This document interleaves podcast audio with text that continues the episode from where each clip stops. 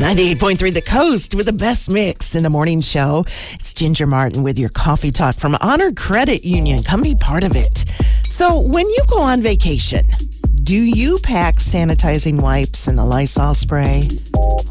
I'm a little bit of a germaphobe, so I will fully admit that I that I do that. But according to Lifehacker, uh, it really is kind of a good idea, and you should do it because germs in hotel rooms are lurking everywhere, and you don't want to catch a bug and ruin your trip.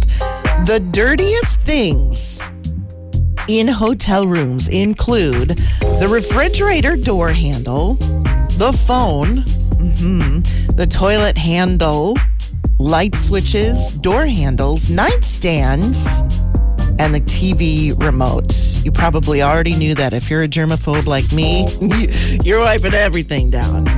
How much time do you spend on your appearance every day? According to a new global survey, the average person spends four hours a day on their appearance. And here's why. Uh, of course, that included both men and women looking in the mirror, but other things like putting on makeup, doing hair, Showering is included in that, as well as exercise and dieting. So that's where that four hours comes in.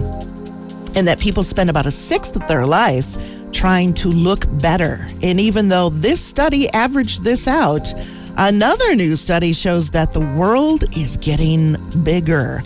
According to the World Obesity Federation, 51% of the world's population will be considered obese by 2035 two thirds of our country right now are currently classified as overweight or obese, and that all 50 states have obesity rates of 20% or higher.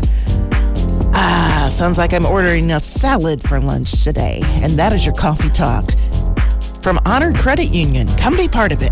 98.3 The Coast.